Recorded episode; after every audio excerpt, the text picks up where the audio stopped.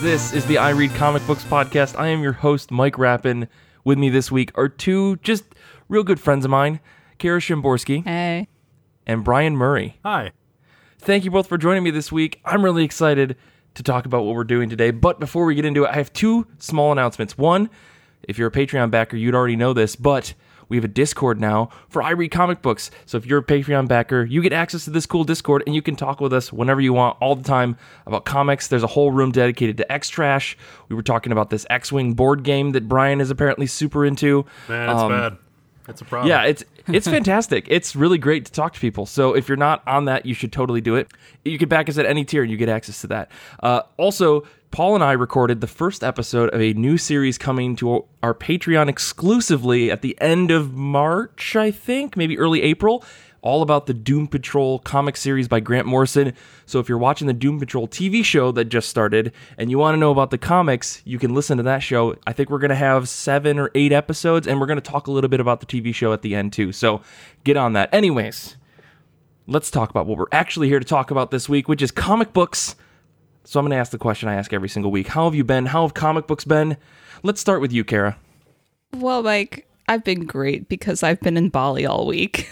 Okay, so I I saw that on the internet, and I was like, oh no, she's supposed to be on the show this week. Is she going to be broadcasting from Bali? No.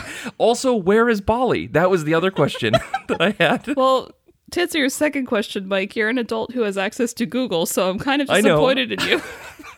Um, Bali is an island that is part of Indonesia, which is like okay. north, n- like north-ish of Australia, but like just south of the equator. Right. And um, so I went on my magical tropical vacation to celebrate my birthday because it was a big birthday. So I wanted to do something big for it. And that was Woo! going to Bali. And, uh, It was it was great. Um, if you've seen or read the book Eat, Pray, Love, which I, I didn't, but this was most people's point of reference. Julia Roberts in the film goes on this magical, like, spiritual adventure where she's just like, I'm going to reset myself as a person. And so one of her stops is like hanging out in Bali and getting like spiritually healed. So I did all mm-hmm. that. I got cleansed in these like holy waters that are supposed to wash your past soul clean from any like karmic imbalances. Whoa. Right? That's cool. It, it was pretty rad. And uh, I saw, a, um, it's called like a spirit healer. And it's like they read your energy and like real, like apparently my heart chakra was really messed up. So they like cleaned that out. Okay. um, so when the folks of iRead Comic Books suddenly disappear and become superheroes, we're going to know it's because Kara started this a la Captain America style Marvel sixteen oh two thing totally. where you appeared with superpowers and then the rest of us get powers. Yep. I'm really excited. Yep, we got this. And and it was great. It was it was so wonderful. It's like the tropical climate. The the dollar goes super far there. So I mm-hmm. got to be a rich person for the week with not rich people money. Because, like, right. the average salary translated in, like, if you have a good salary in Bali, it's the equivalent of five hundred U S dollars a month. So, holy smokes. Yeah. So I felt very wealthy over there. and, um, but it was great. And then I crashed a bicycle into the canal of a rice paddy and my face got beat up. Oh, no. So...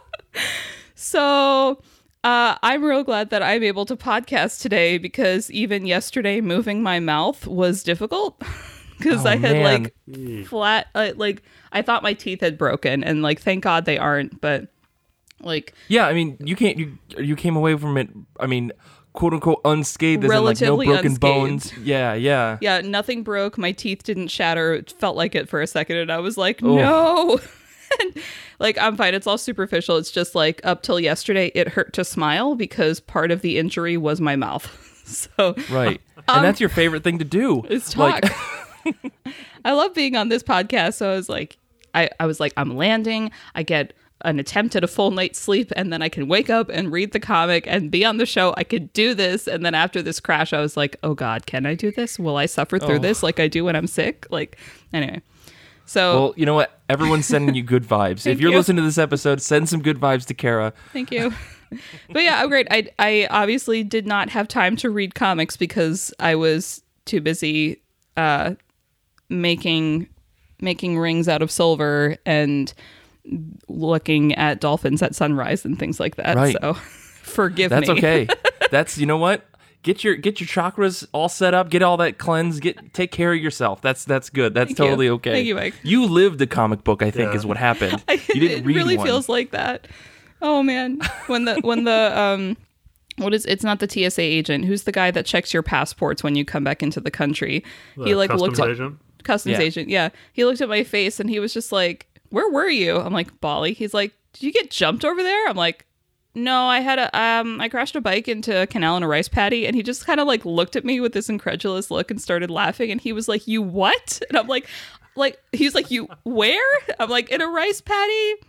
He was like, what? I'm like, they grow rice in Bali, and I was biking, and I'm not an experienced biker, and it had been raining, and this was a very, very narrow concrete track that I was supposed to be balancing on, and I lost control of the bike, and then I went into the canal, and he was like, you know what? That's a great story. Go with that. In, into the country you go. You don't need a customs form. Goodbye. And I was like, well, welcome back to the U S So, so Kara got jumped by Sir Isaac Newton.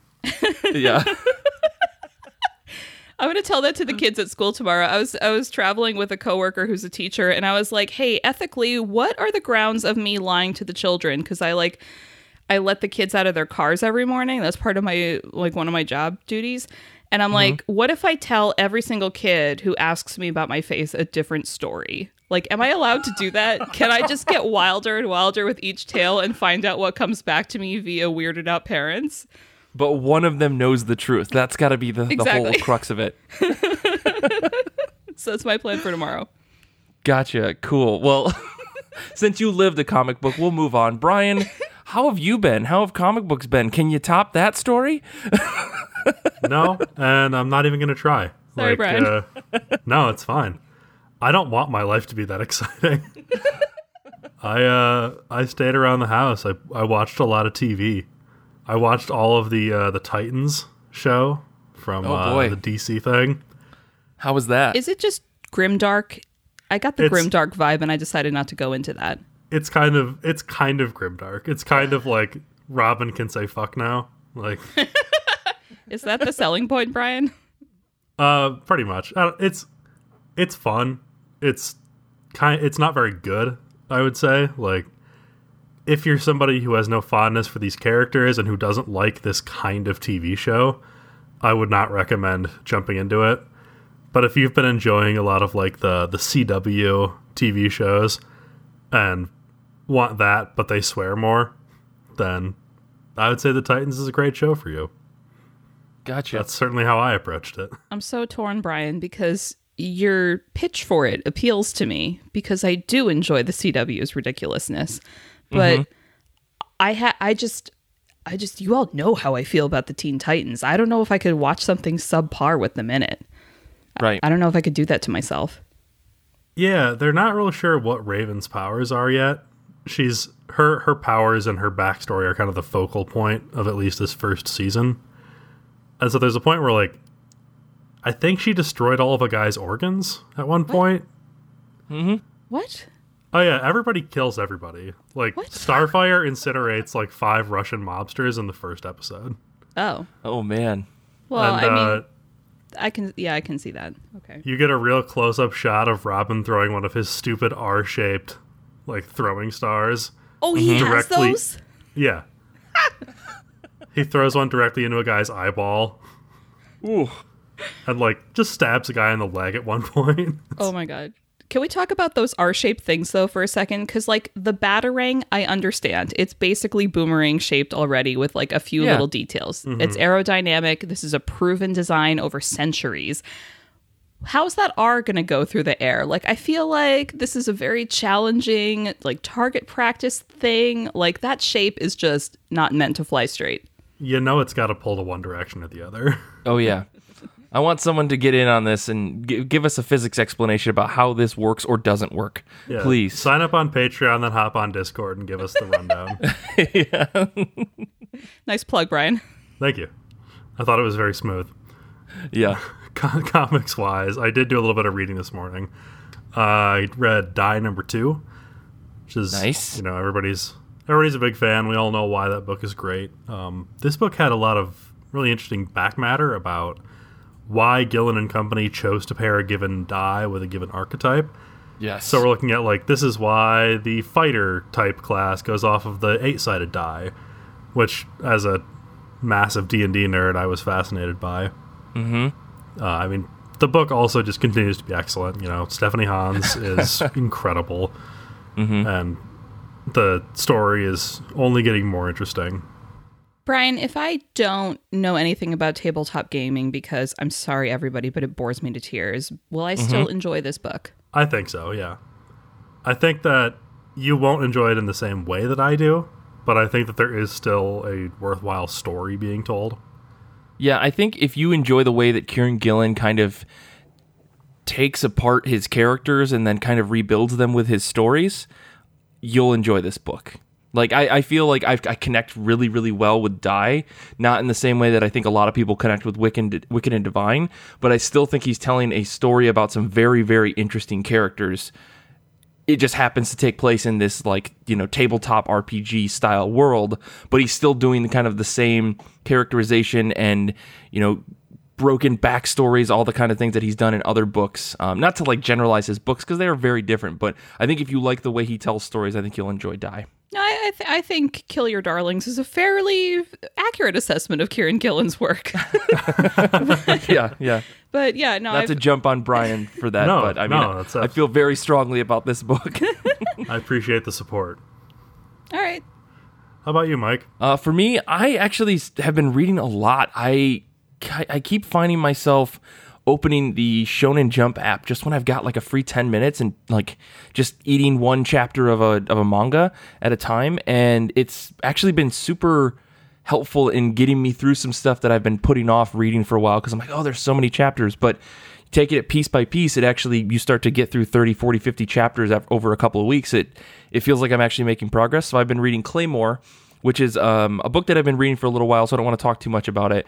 Um, and I also, you know, read the newest X-Men books. Won't talk about that.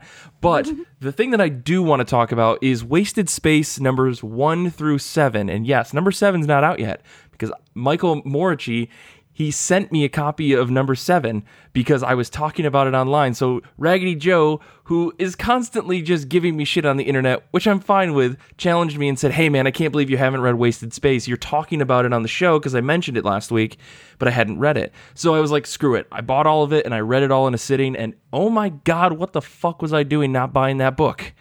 Um, this is uh, Michael Moreci. This is Hayden Sherman on art, colors by Jason Wordie.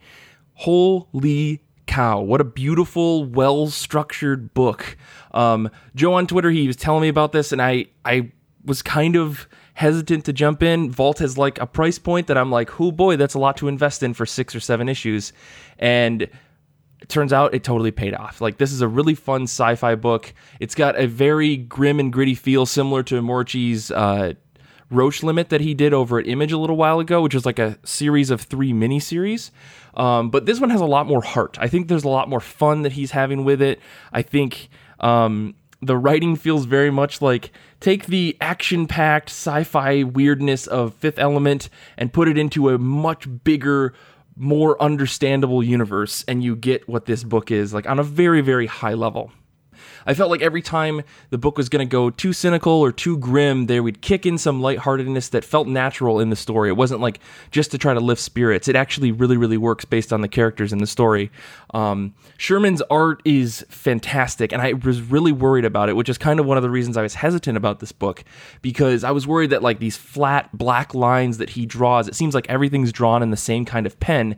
I thought it was going to bother me, like it was going to like be an eyesore. I was going to notice all the harsh lines, but actually I really, really liked the style. I grew to love it over the multiple issues, and it really, really well like added a a distinctness to the story that made it feel like it was a standout story. It kind of reminds me of the way that Tommy Lee Edwards do, does art, and I don't know if you guys have read any books by him, but he has this very just almost scribbly, heavy black ink style that makes him stand out compared to a lot of, uh, excuse me, compared to a lot of other artists out there. And I think Sherman's art in this book is the same kind of way. I wouldn't say they're the same styles, but they their inking patterns are very similar, which makes them very, very distinct.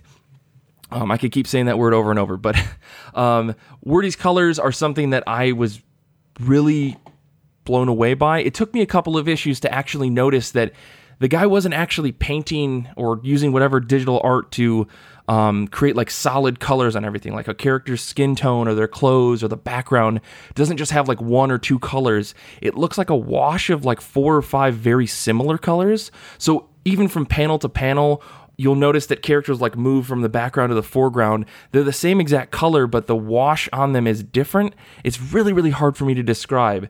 But I think if you just look at some of the preview art for this book, you'll notice that everything has this dynamic feel to it. And it it works really, really well. And now that I've read uh, subsequent issues, like issue number seven has this amazing just orange page that like really blew me away. And I noticed that they kept cutting around like the camera angles of the book, and you would notice that that kind of wash in the background was never the same in two panels. And I really, really appreciate that, like the dynamic color in this book. Um, it's all like the same color of orange, but it's washed in a different way. I, I can't, again, can't describe it. You got to go look at the preview for this. Um, I'm really impressed by this book. I'll just say that. Um, so yeah, I got issue number seven. I read it this afternoon before we started the show, and man, this book is good. I'm really liking where the next arc is going for this story.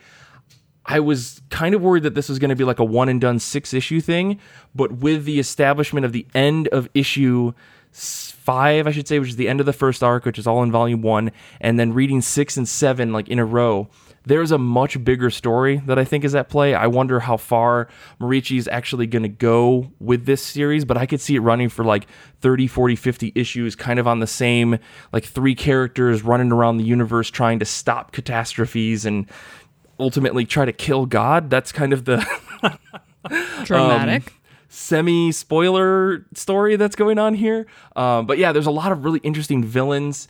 Um, I liked a lot of the twists in the first arc. Man, I, I'm just blown away. This book totally kicks ass. Like I said last week, critical acclaim. People love this book. I am now one of those people that loves this book. So that's the book that I that I read. I I just wanted to make sure that Joe got what he what he asked for. I, say, so I read Joe, your fucking book, Mike's dude. Ass for a minute. Jeez. my, my, I'm going to find something, and I'm going to challenge you as well, Joe, to read something. So just wait, it's coming. But Wasted Space, I'm subscribed. I'm pulling it. This is a book I'm totally into now. Mike. So this was the jet lag talking, but I did read a comic that, if I may, I would like to talk about super, super briefly. Yeah, go for it. I please. Forgot because um, it's sixteen hour, it's fifteen hours in the in the future in my body right now. Yes, because yes. time differences. Anyway, um, so I talked about being excited to reread this book in the summer, but I don't think I actually talked about it. But I wanted to talk about it now because traveling always just kind of like makes me. Traveling internationally especially makes me just feel kind of uh, recentered in terms of my perspective, because I remember that I and the rest of America are not the center of the universe. Um, mm-hmm. And so I revisited Dennis the Menace in California, which is oh, a, nice. a Fawcett comic from nineteen sixty-five nice. That I went out of my way to track down online and get uh, when I was moving out here. Um, because I remembered reading it when I was a kid because my grandmother right, had right. saved a copy. And so it's... So for those of you who are not familiar with Dennis the Menace or are only familiar from the nineties movie, um, Dennis the Menace was a super popular non-superhero comic character in the nineteen sixties. And he was just like a rambunctious little boy who always got into trouble and was annoying everybody. But he's just being a kid. He's like... a spiritual predecessor to Calvin from Calvin and Hobbes with much less right. philosophy. Right, right. So, it's just all antics with Dennis the Menace, right? Right. So this was interesting for me to revisit because this is like a look at road trip culture in America in the sixties. Because you have to remember like fifties and sixties people were really getting cars. sixties the motels were springing up on the side of the highway. Air travel was still not affordable for most people, so the road trip was how most people spent their vacations and saw mm-hmm. more of the country. So that was like a new thing in the twentieth century, like roadster tourism. So yeah. this this comic is essentially like a road trip through this area of California. And so it goes like Yosemite, like Tahoe, San Francisco. And it's basically like telling kids about these places through the medium of a Dennis the Menace comic.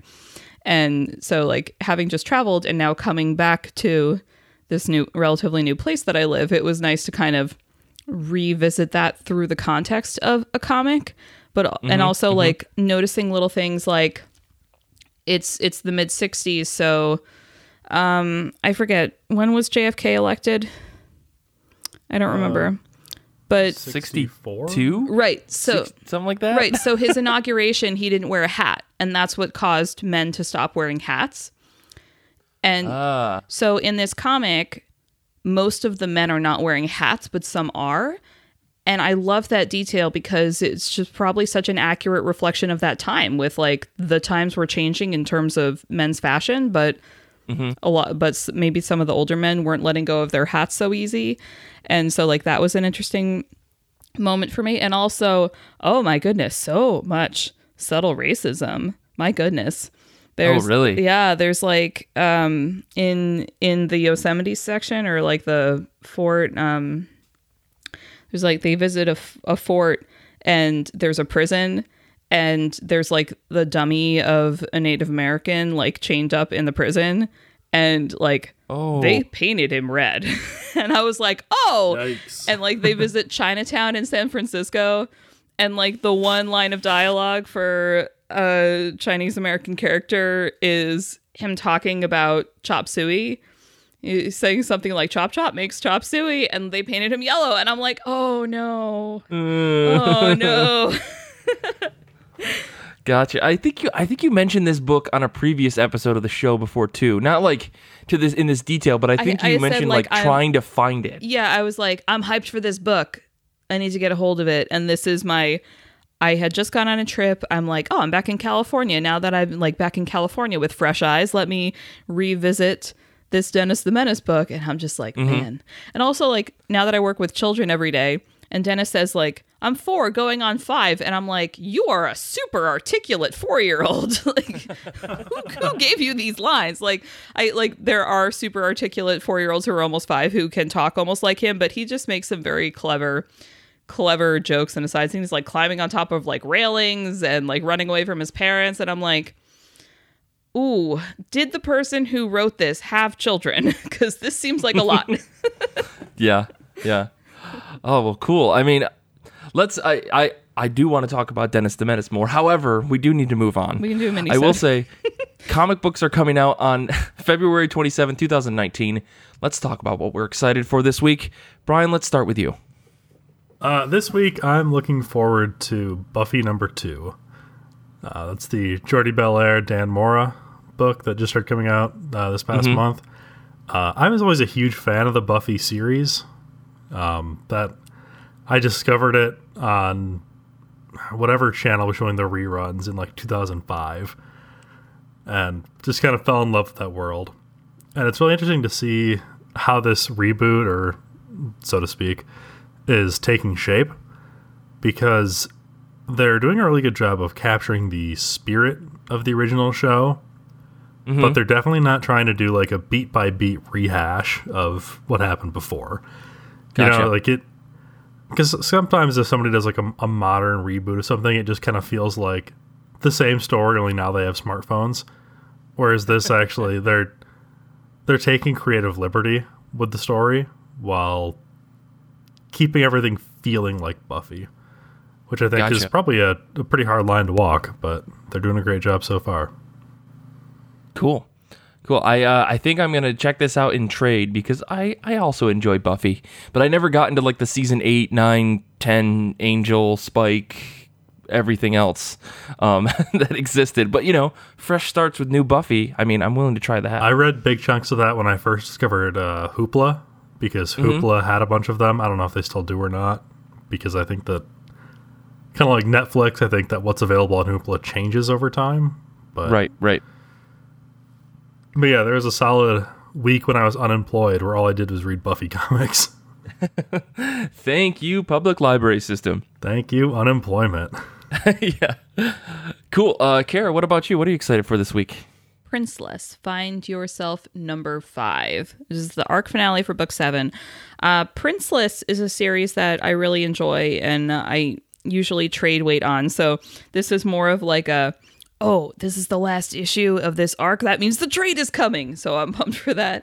Um, Prin- Princeless, I... is an all ages series that I, I super enjoy. Um, the concept is there's this girl who's a princess and she has, I think, six sisters, and like all of them are supposed to be like married off. It's the whole like princess trope thing. And like, they're all in their own like separate prisons. Like one of them's in a tower. One of them's guarded by a dragon, like that whole trope.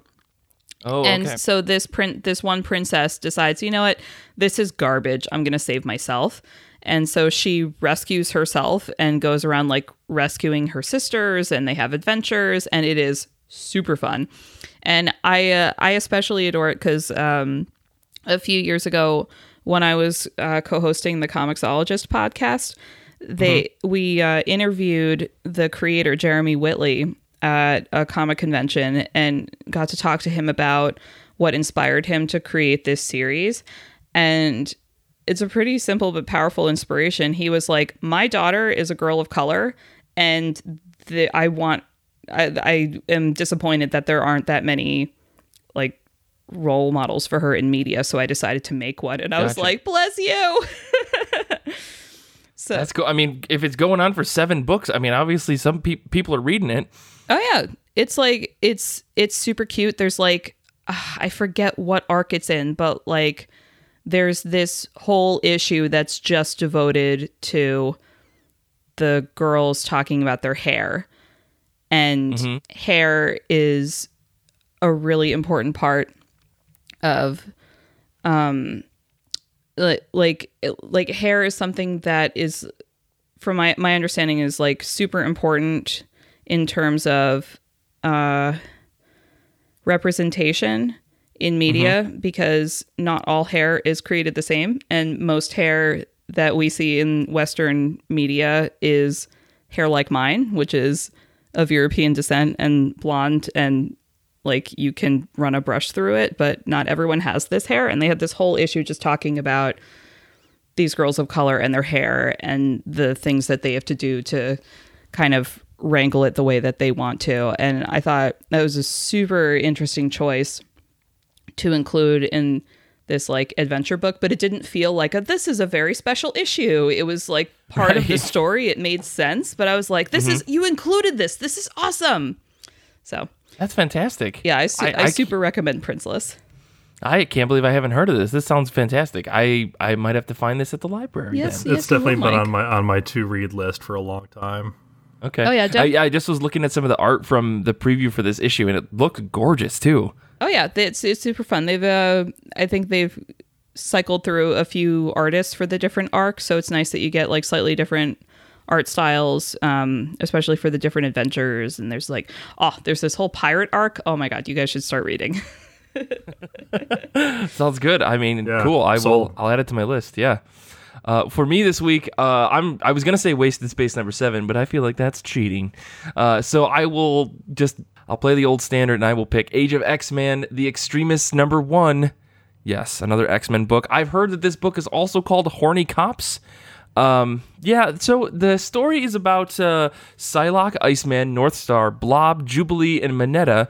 They protect people from f- threats they don't even know exist yet, including the most insidious threat of all, love. So these cops are tracking down love, but if you look at the cover, and if you look at Blob as a character in this whole Age of X-Men universe, he's very much holding on to the... I'm just going to say daddy vibe. Like he's got a big old thick mustache and he wears a big huge coat and he's got a ton of chest hair and he's a big huge guy. Like that's a thing, you know? Like, I remember seeing something on Twitter about how Blob fucks now. So yeah, what? that's bi- definitely a thing. Um, it, it is bizarre. I, I say horny cops because a lot of the people I follow on Twitter, specifically the Battle of the Atom guys, that's what they call this book. Like they made a wonderful Photoshop of this cover for number one, and instead of it saying extremists, it says horny cops, and it is fantastic.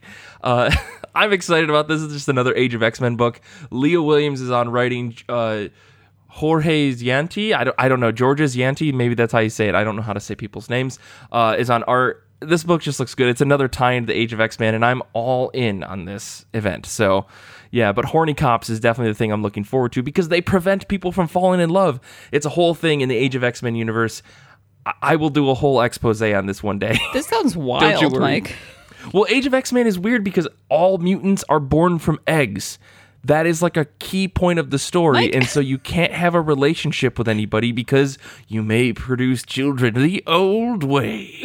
And that's, yeah, that's a thing, so Horny Cops.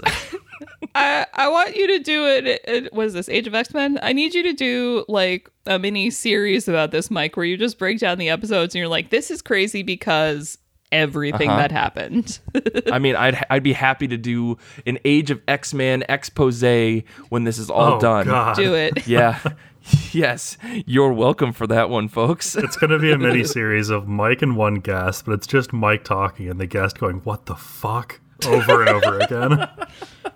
Yeah, I think I'm really I... excited for that on Patreon, Brian. Me and you. I think I missed the egg part when the first time you were talking about this, Mike. You were like, yeah, they're all born out of eggs. And you said it super casually. And I'm like, wait, wait, wait, wait, what? Yeah, yeah. D- that's, yep, that's Age of X-Men, all right. The kind Incredible. Of confidence that had me going, wait, is that how it works for a second? Like, because I went to public school, man. I don't... I've got a mental picture now of like a, an ostrich egg. And all of a sudden you see like little scratches forming and all of a sudden mm-hmm. like this tiny miniature Wolverine bursts through and like he's born with that hair. Yeah, yeah like he's born fully formed, smaller version of but himself. But a foot tall. Just yes. like a tiny Wolverine slicing through. And he goes, Snacked, Bob. There's like that.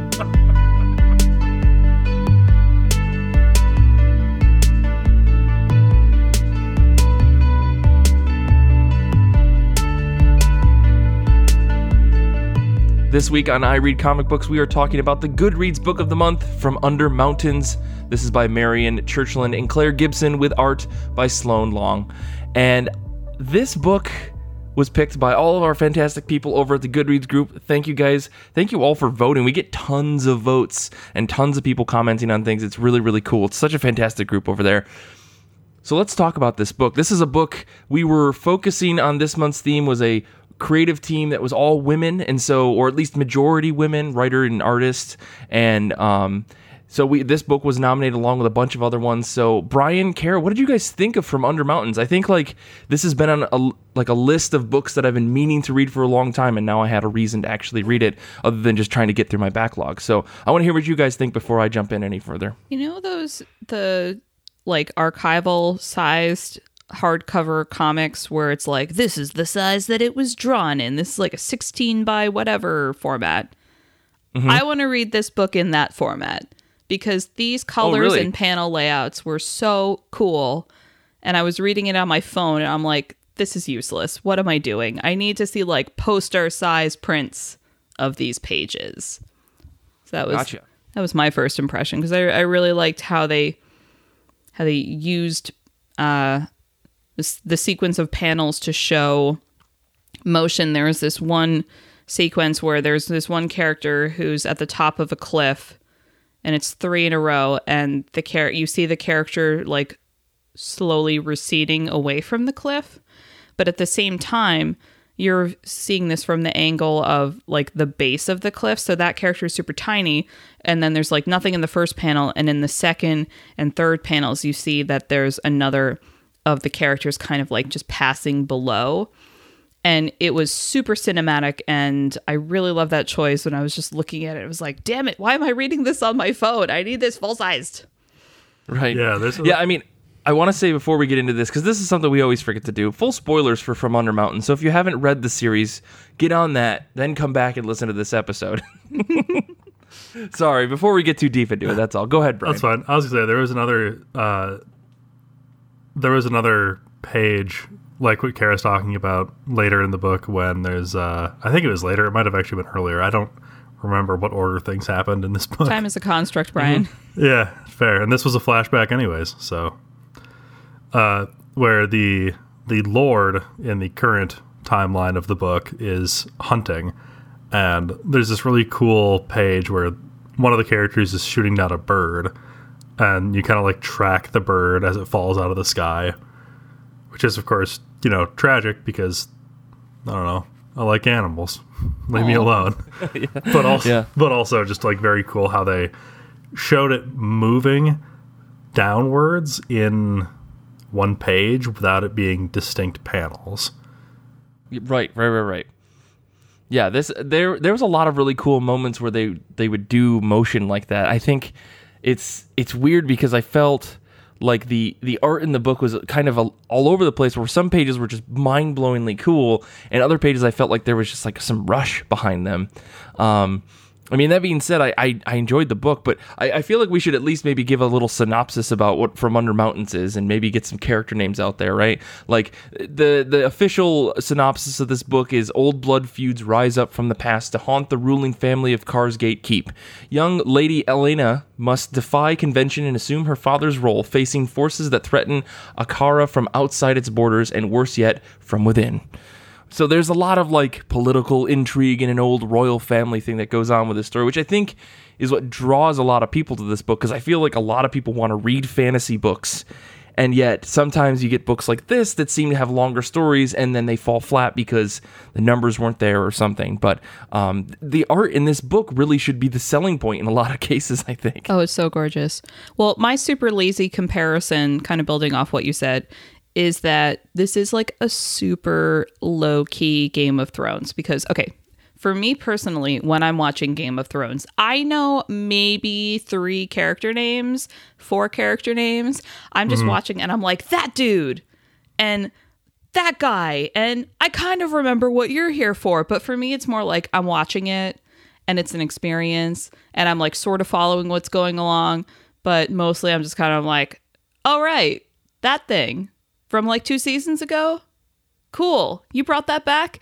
And I'm getting a similar vibe from from Under Mountains, because there's like like the the main plot thread is the synopsis that Mike just said, but the the meat of the story is like, okay, well, these people clearly have their own agenda, and these counselors clearly have their own agenda. And oh, look, there's a mysterious knight who is like kind of being shady about why he's so renowned, and there's like this witch woman and her apprentice, and you don't really know what's going on there, and there's this thief, and I just feel like there's all these characters and I have no idea who what anyone's name is, and some of the people I'm confusing for each other, like all those old gray dudes in Game of Thrones. There's like four like dudes who are assistants to people, and I'm like, you're all interchangeable.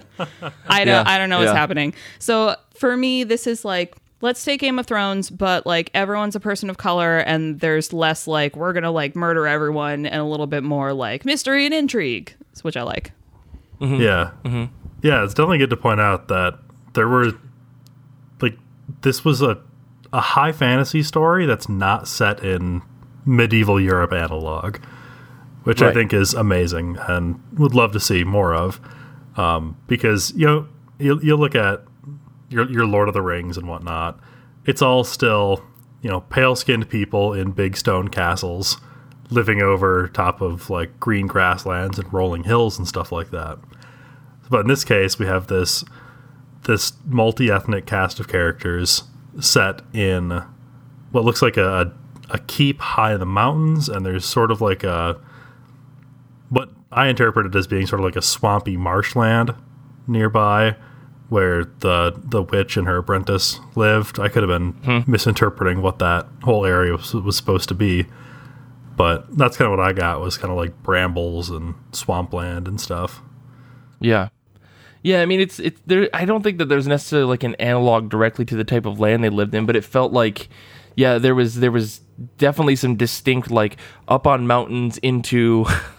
I mean, given the title of the book, From Under Mountains, which, which I realize is a reference to the whole mythology of the story, which I wanted to see unfolded, but unfortunately, it looks like this book was kind of cut short, and we didn't get to see the rest of it. But um, Yeah, they're, they're, the environments in this world are, are really interesting because it seemed like there was a lot of browns and reds and oranges when they were near the castle or around it. And then when you got out into the forest, there was a lot of blues and greens, which is kind of natural, but definitely trying to remind you that these are two distinct areas. And I feel like there might have been another layer of like metaf- metaphor on top of that to say like there was this cool, lush area versus this high, dry, very high tension area. Um But uh, the, with the with the dark blues and the greens and stuff, you also got this mysterious darkness that was paired along with it, which we, we saw a little bit unfold when we saw this monster come out, um, and we we actually went and met the witch who lived out in the in the forest and stuff. Um, I, and I think that there's a lot to be said about what they did with color too. But you know, I could I could go on and on. I'm totally detracting from Brian's point here at this point. No, you're reinforcing. No, the the shadow monster thing. Uh, was like kind of a key part of this book, and I didn't totally understand what was happening the whole time that it was there, but I liked that sort of by the end where you get a confrontation between the witch and the lord, you're like, oh. So that for me was yeah. very satisfying because the whole time I'm like, what's with this smoky monster thing? And then when the witch like eventually explains, this is all of the the badness that has been building up in me, and I needed to expel it or else I would turn into something like even more horrible. And mm-hmm. I just thought that was so cool because I feel like in a lot of books, even fantasy books, magic is used, but they never really do anything like, like if the, there are consequences, it's like you've sold your soul to the devil or something like that. But it, this was just such a unique take on what happens when your magic changes or if right, right because like you're changed. Right. And I feel like that's an idea. It's like if you have magic, it's like, surprise, you have magic, or like maybe you have magic and you're learning how to use it. And it's not very often that you see magic discussed in terms of it being something that's changing, something that you can affect, something that might be affecting you, how it's affecting you. And I loved that in this book mm-hmm. and the manifestation of the shadow monster and what that meant to this woman's magic and how she felt like she had to um, end things. I was like, I hate it and I love it and it makes sense and I want more fantasy like this, please. Yeah. Yeah, I, yeah. I, lo- I loved the confrontation between the Lord and the witch where they're oh man, yeah. they're talking to each other and uh, we already hit the full spoiler warning. He killed her daughter a long, long time ago, and so she killed his son with this smoke monster, or mm-hmm. she manifested the smoke monster, and then it killed his son. Uh, I'm not clear how much control she really exerts over it, or if it's just kind of yeah. like following her intentions or her desires. Either way, they have their conversation about, you know, she asks him if he thinks the scales are balanced now, and he says that there are no scales. That, and I, I just love that as, I don't want to call it a moral because that sounds way too simplistic, but I love that they're embracing that idea of, like, when someone goes through something as tra- traumatic as the loss of a child, there's no making it up to them. Like, nothing will ever yeah. make that go away or make that better. And so you can understand, like, this is why she's lashing out, even though she doesn't expect killing the king's son to make anything better. It's just what has to happen because of the way grief has changed her and, like Kara was saying, shaped her magic. The part that I liked the most about that confrontation is more towards the end, where it's like after them saying, like, oh, is this balancing the scales? No, it's not balancing the scales. And it's like right before... It's like the Lord has accepted that he's going to die and they're both going to die and this is what's best for everyone. And like right before she obliterates the both of them and presumably this smoke monster, she whispers in his ear, you have a daughter. And the implication there is, you asshole, because he yeah. has been like totally ignoring his daughter and just like, he's like clearly written her off ages ago as just a political pawn to use in an advantageous marriage. And the whole story so far, you've just seen her like these extra panels, not, not even extra panels. Like they, it's like they seem extra, but they're not extra, where they're just looking at her looking downcast all these times that he ignores her or like doesn't want her to go travel or like doesn't feel like she needs to study more like her brother does. And so for me, that was the witch being like, hey, like also kind of fuck you for treating your daughter like shit. And like, and it was like that little like last knife twist to me that she reminds him like, actually, you're like, you do kind of have something to live for. So you're kind of being a selfish asshole by being like, everything's the end because my son is dead. Yeah, oh, that's so interesting because I read that totally differently. I read that oh, really? as being much more of like an ominous statement saying that, you know, like, this isn't over yet. You have a daughter. Oh, whoa. Oh, man. I didn't even look at it that way because I I definitely read it the same way as Kara, where it was like, you act like this is the end of the world and you could have been like cultivating, like working with your daughter to prep her to become the next leader of the land, regardless of your son. But, oh, man, that, I mean, unfortunately, I don't know if we'll ever know, but like that would be an interesting way to take the story, I think. If if it were to continue, at least. So then it's like, if the shadow monster is not actually dissipated, then the shadow monster will probably be stalking the daughter. And if the shadow monster did dissipate, maybe the apprentice knows something. But the apprentice earlier said that she didn't want to turn out like the witch. So yeah, I, yeah. I want to read more. Intentionally not asking any next? questions. Yeah. Yeah. Yeah, and I and like that was kind of one of my, my feedback notes that I had on this. It felt like there were a lot of loose ends. Like the book, the story comes to a conclusion, at least in the arc of the you know the Lord and the witch and, the, and his son and Elena. She decides that she's going to go travel and, and things like that. But it never like again, what happens to Elena? What happens to these un- from Under Mountains? What happened to the roguish character that kind of was in the middle of this and never really got enough story? Like I know she had a moment at the beginning where she was talking to people, but it seemed like she was kind of just a delivery device to get the sword from A to B and continue this other storyline that was happening. But it seemed like that wasn't the end of her story. There was more to explore there. And again, there was a ton of other things they could have explored. Like this whole From Under Mountains thing as an idea of this, you know, great deity slaying all these old gods or monsters or whatever, and the mountains grew on top of them. Like, what a cool idea. Like, does that mean that there is some inherent magic in these mountains? Does that mean that these beasts could be reawakened? Does that mean that this deity could come back? Like, so many things that I wanted to at least read a little bit more about. And unfortunately, we're not going to get that.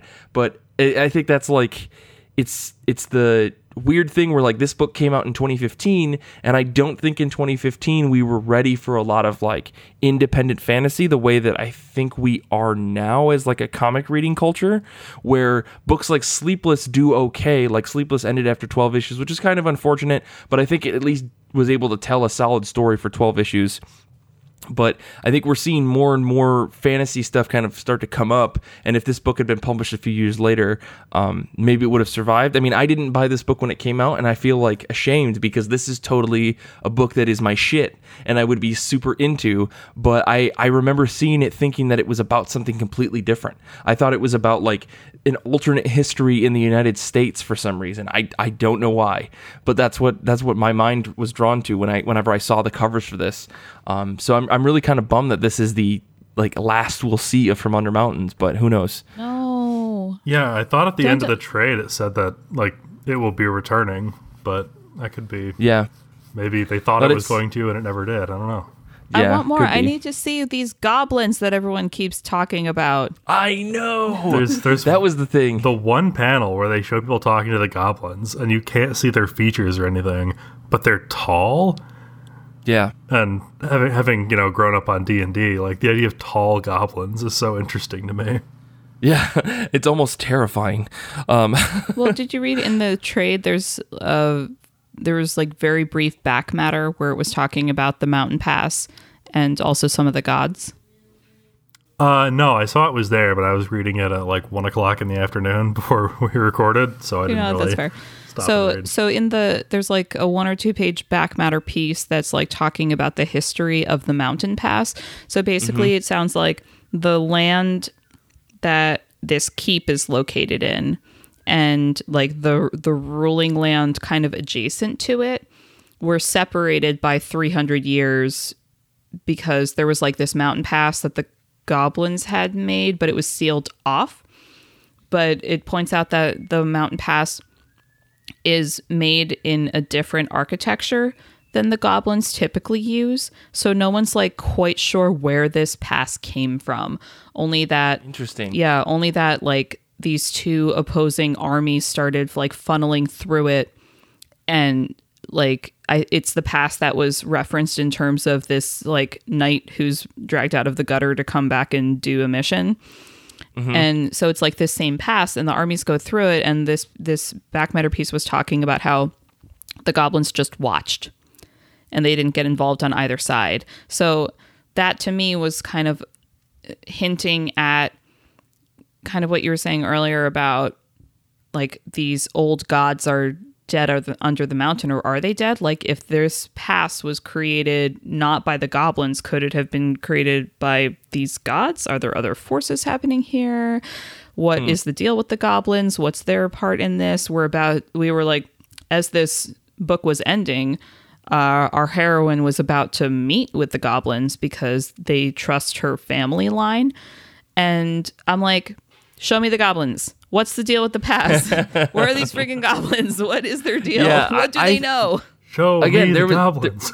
There, there there was a lot of lore in this book that was like, you know, goblins only trust long family lines. And I'm like, what what what does that mean? How did they know? Like I mean, it's it was it was very interesting to see like the little like breadcrumbs that they were trying to settle or, or spread throughout this book to say like, look at how much extra world there is for us to build off of. And I, I really appreciate them trying to establish like a very solid world. I think, I think between the three of us, it sounds like we wanted a lot of, lot more story in this world just to hear about the fantasy that was created. Like I think Churchland and Gibson did like a great job establishing that. I just, you know, unfortunately the book fell flat. Yeah, but I mean, it's, it's um, definitely some of, some of the best world building that I've seen in a long time. Yeah, uh, I, as much as I want answers to all these questions, I also really like and appreciate that they didn't try to explain everything, because yeah. like I don't need them to. I, it always throws me off when you see, you know, character A explaining something to character B for two pages that character B should already understand just from living right, in this right. world. Like, I, I appreciate that they didn't take us out of the story to explain things, but I also oh, yeah. desperately want things to be explained. I'm a complicated I, man. I, yeah. I'm a big fan of show, don't tell, and trusting your reader. So I definitely yeah. appreciated that this was just kind of like some of the things in this book didn't make sense just because we didn't understand the rules of this world yet. And I love that. Like I got some hints from the back matter. I got some hints from dialogue of what was happening. And it was just like when, when world building is this subtle and thorough, I really feel like it doesn't matter if I don't understand, because I understand that there are rules that these characters are following, mm-hmm. and I don't need to understand them. I just need to know that there's consistency in what's affecting them and why. Yeah, and I mean, things like that can always be fleshed out, you know, in subsequent volumes, subsequent stories, back matter. I mean, and it doesn't necessarily all need to be laid out. I think to Brian's point, like, there, there are books that do that, but they do it in the right way, and it can work. But I feel like in this story, given how many plot, like, threads there were kind of going on, it would have been, like, a detraction from the rest of the story. Like, it would have been really out of place for them to be like, don't you know, Regulus, don't you remember how the world works when blah, blah, blah, and then they flash back for three pages, yeah, you know? And there's already um, a million characters, so there's no room for, yeah. like, an audience surrogate or anything like that. Well, yeah, and that, that was something that I think a lot of the people in the Goodreads group brought up. Like, they felt like there were too many characters, that some people looked kind of samey, and um, I, I can see it to a certain extent. I mean, Francis, for example, uh, he, he had a positive thing to say about the book. He said, you know, my opinion on this book is that it's great, and in a similar way to the, a previous book of the month, Nimona, it manages to exist in a fantasy environment which borders onto reality close enough to allow me to enjoy it. Um, but unfortunately, I think a lot of people in the Goodreads group were very middling or worse on the book, and there was a lot of call outs for art, but I I don't know I there were pages, like I said, that I felt like things felt rushed, but um on the whole I I enjoyed the like the fantasy side of books of the of the book like that they established. I think there was a lot to work with, um, and it was very rich, like from beginning to end. I never felt like there were things that were drawn out. Like some folks ca- called out something that I think Kara was mentioning about this idea of motion over multiple panels, um, and they were like, well, they just repeated the same thing. But I'm like, but it shows time passing. Like I've read books where they do a time skip, or not a time skip, but like a, a change of scenery between panels on the same page. And I feel like it's really jarring for me as a reader. And I appreciate them taking the time to draw these things out to show like this character traveled very far. Otherwise we wouldn't have been spending time on that.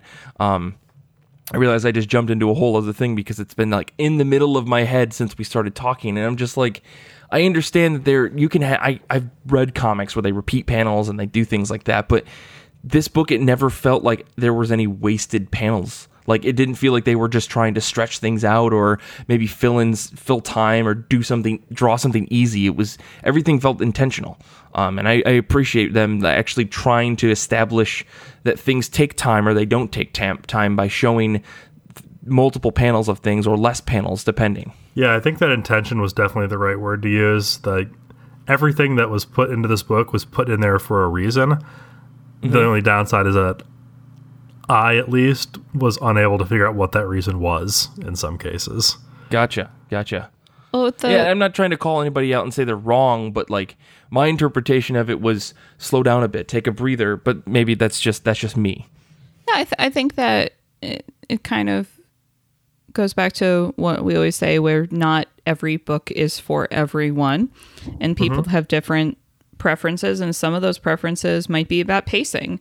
So the pacing in this book was very languid, and I can see that that wouldn't appeal to everyone. Uh, I do agree with the comments that some of the characters look kind of the same, like a lot of the dudes, as far as I was concerned, were totally interchangeable. And for a while, I thought the witch's apprentice yeah. was the daughter.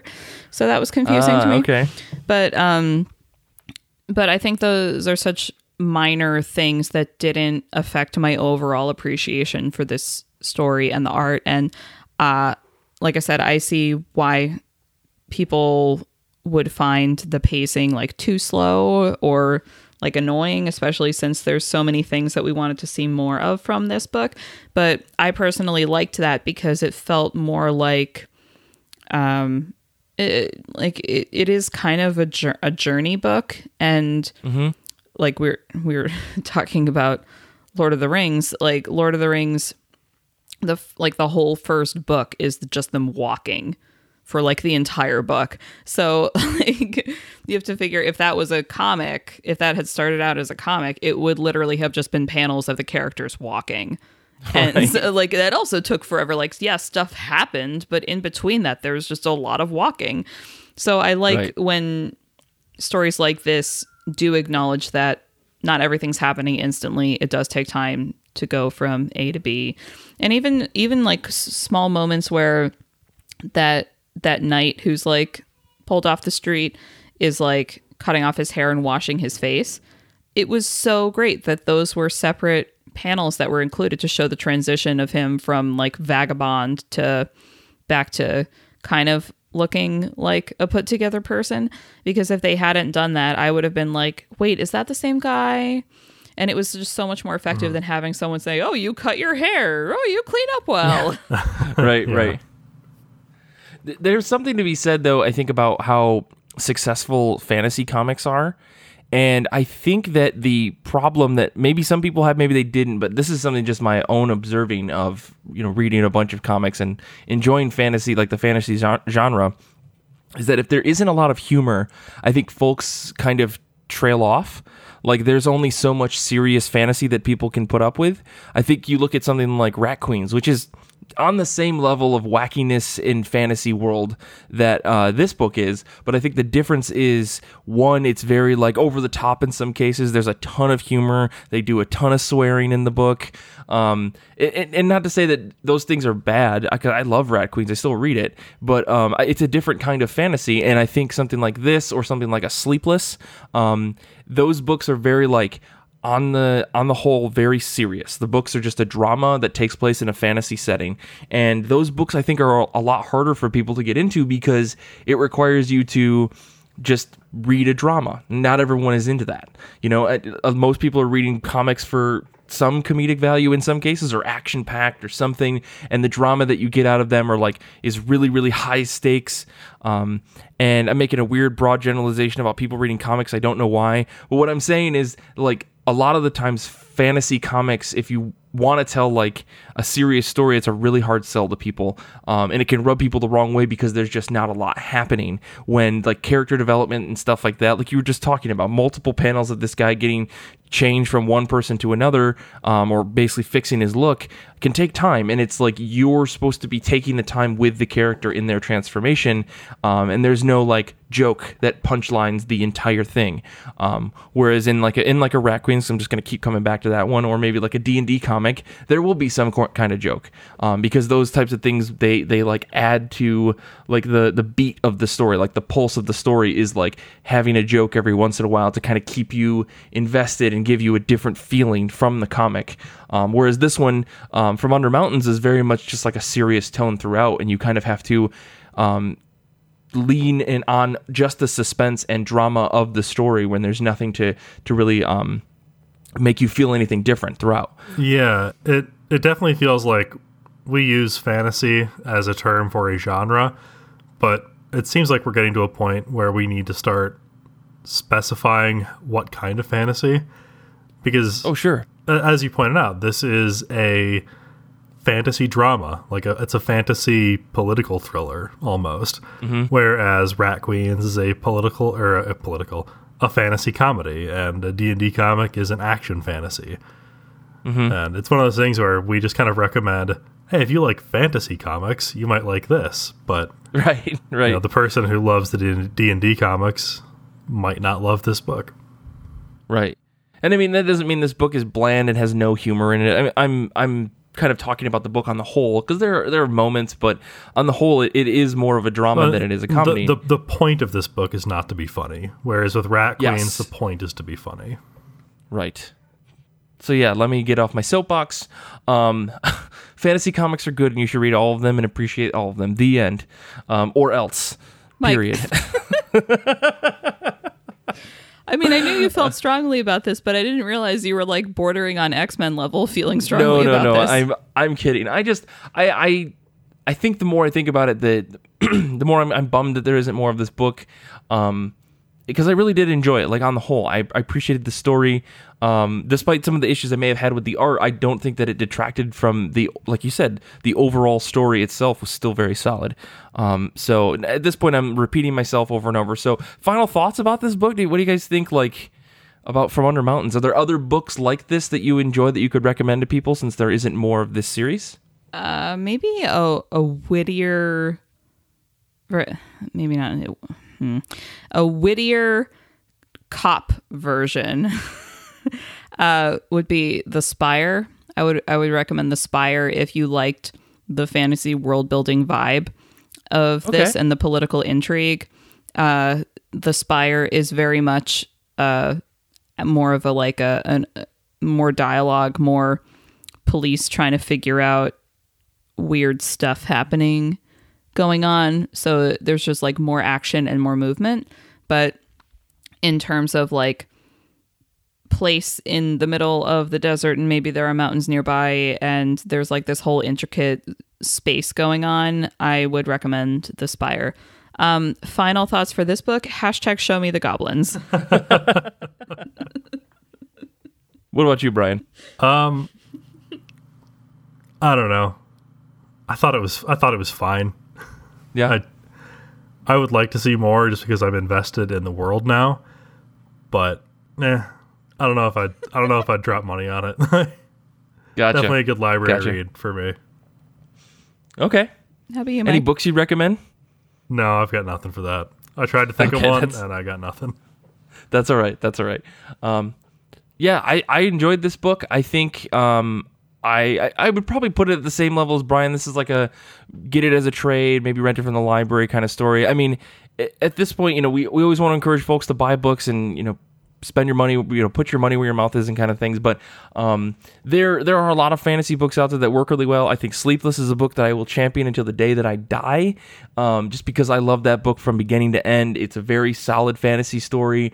There are, I would say, compared to this one, there aren't as many, like, gender role issues that are, like, kind of a focus of the story. It is included, but it's not the, like, one of the primary um, issues in the story. The more of the story is the mystery, and there's some suspense and um, kind of character betrayals and character um, unbetrayals. I don't know what the opposite of that is, but uh, yeah, I think Sleepless is a good one. Overall, this is a solid book. I'm kind of bummed I put it off for so long because, like I said, really enjoy fantasy books. So if you're looking for just a solid fantasy drama, that's what we'll call it, From Under Mountains is a seriously good read. So, you know. But yeah, let's wrap up the show, I guess. Um, you can follow us all on Twitter. You can follow Kara at Kara S. Zam. You can follow Brian at Brian Head. You can follow me at Mike Rappin. And you can follow the show at I R C B Podcast. You can all fo- also follow us on Instagram if you aren't already. I try to post pretty often on there. We also have our Goodreads group where we post weekly discussion threads, vote on book of the month, things like that. Uh, this week's thread is going to be on comic book nostalgia. You can find us on the internet at I R C B podcast dot com, where we have a pronunciation guide and a merchandise store where you can pick up a copy of our zine. Please rate us on the podcatcher of your choice. Tell us what you think of the show. It'll help people find find us. You know, if you haven't gotten to it yet, why not? What do we do? How did we hurt you? Yeah, and you know, if you if you post a review and then send us a link and tell us that you did it or send me a message, I'll send you some stickers in the mail. How about that? Oh, very nice. You can email us uh, with comments, questions, jokes, uh, comments that you had posted about a review of our show at I R C B at destroy the cybe dot org. That's I R C B at destroy the cyborg, but there's a dot before the org. Uh, you mm-hmm. can subscribe to our Patreon at patreon dot com slash I R C B podcast for exclusive audio and articles, early access to Top of My Pile posts, and now our Discord chat room. Infinity Shred is the best band in the universe. They do all the music for our show. We love them to death. Xander is a blue wizard who comes down during the cold months and doesn't leave. In fact, that happened some twenty years ago, and he hasn't left, and we've all been graced with his presence ever since.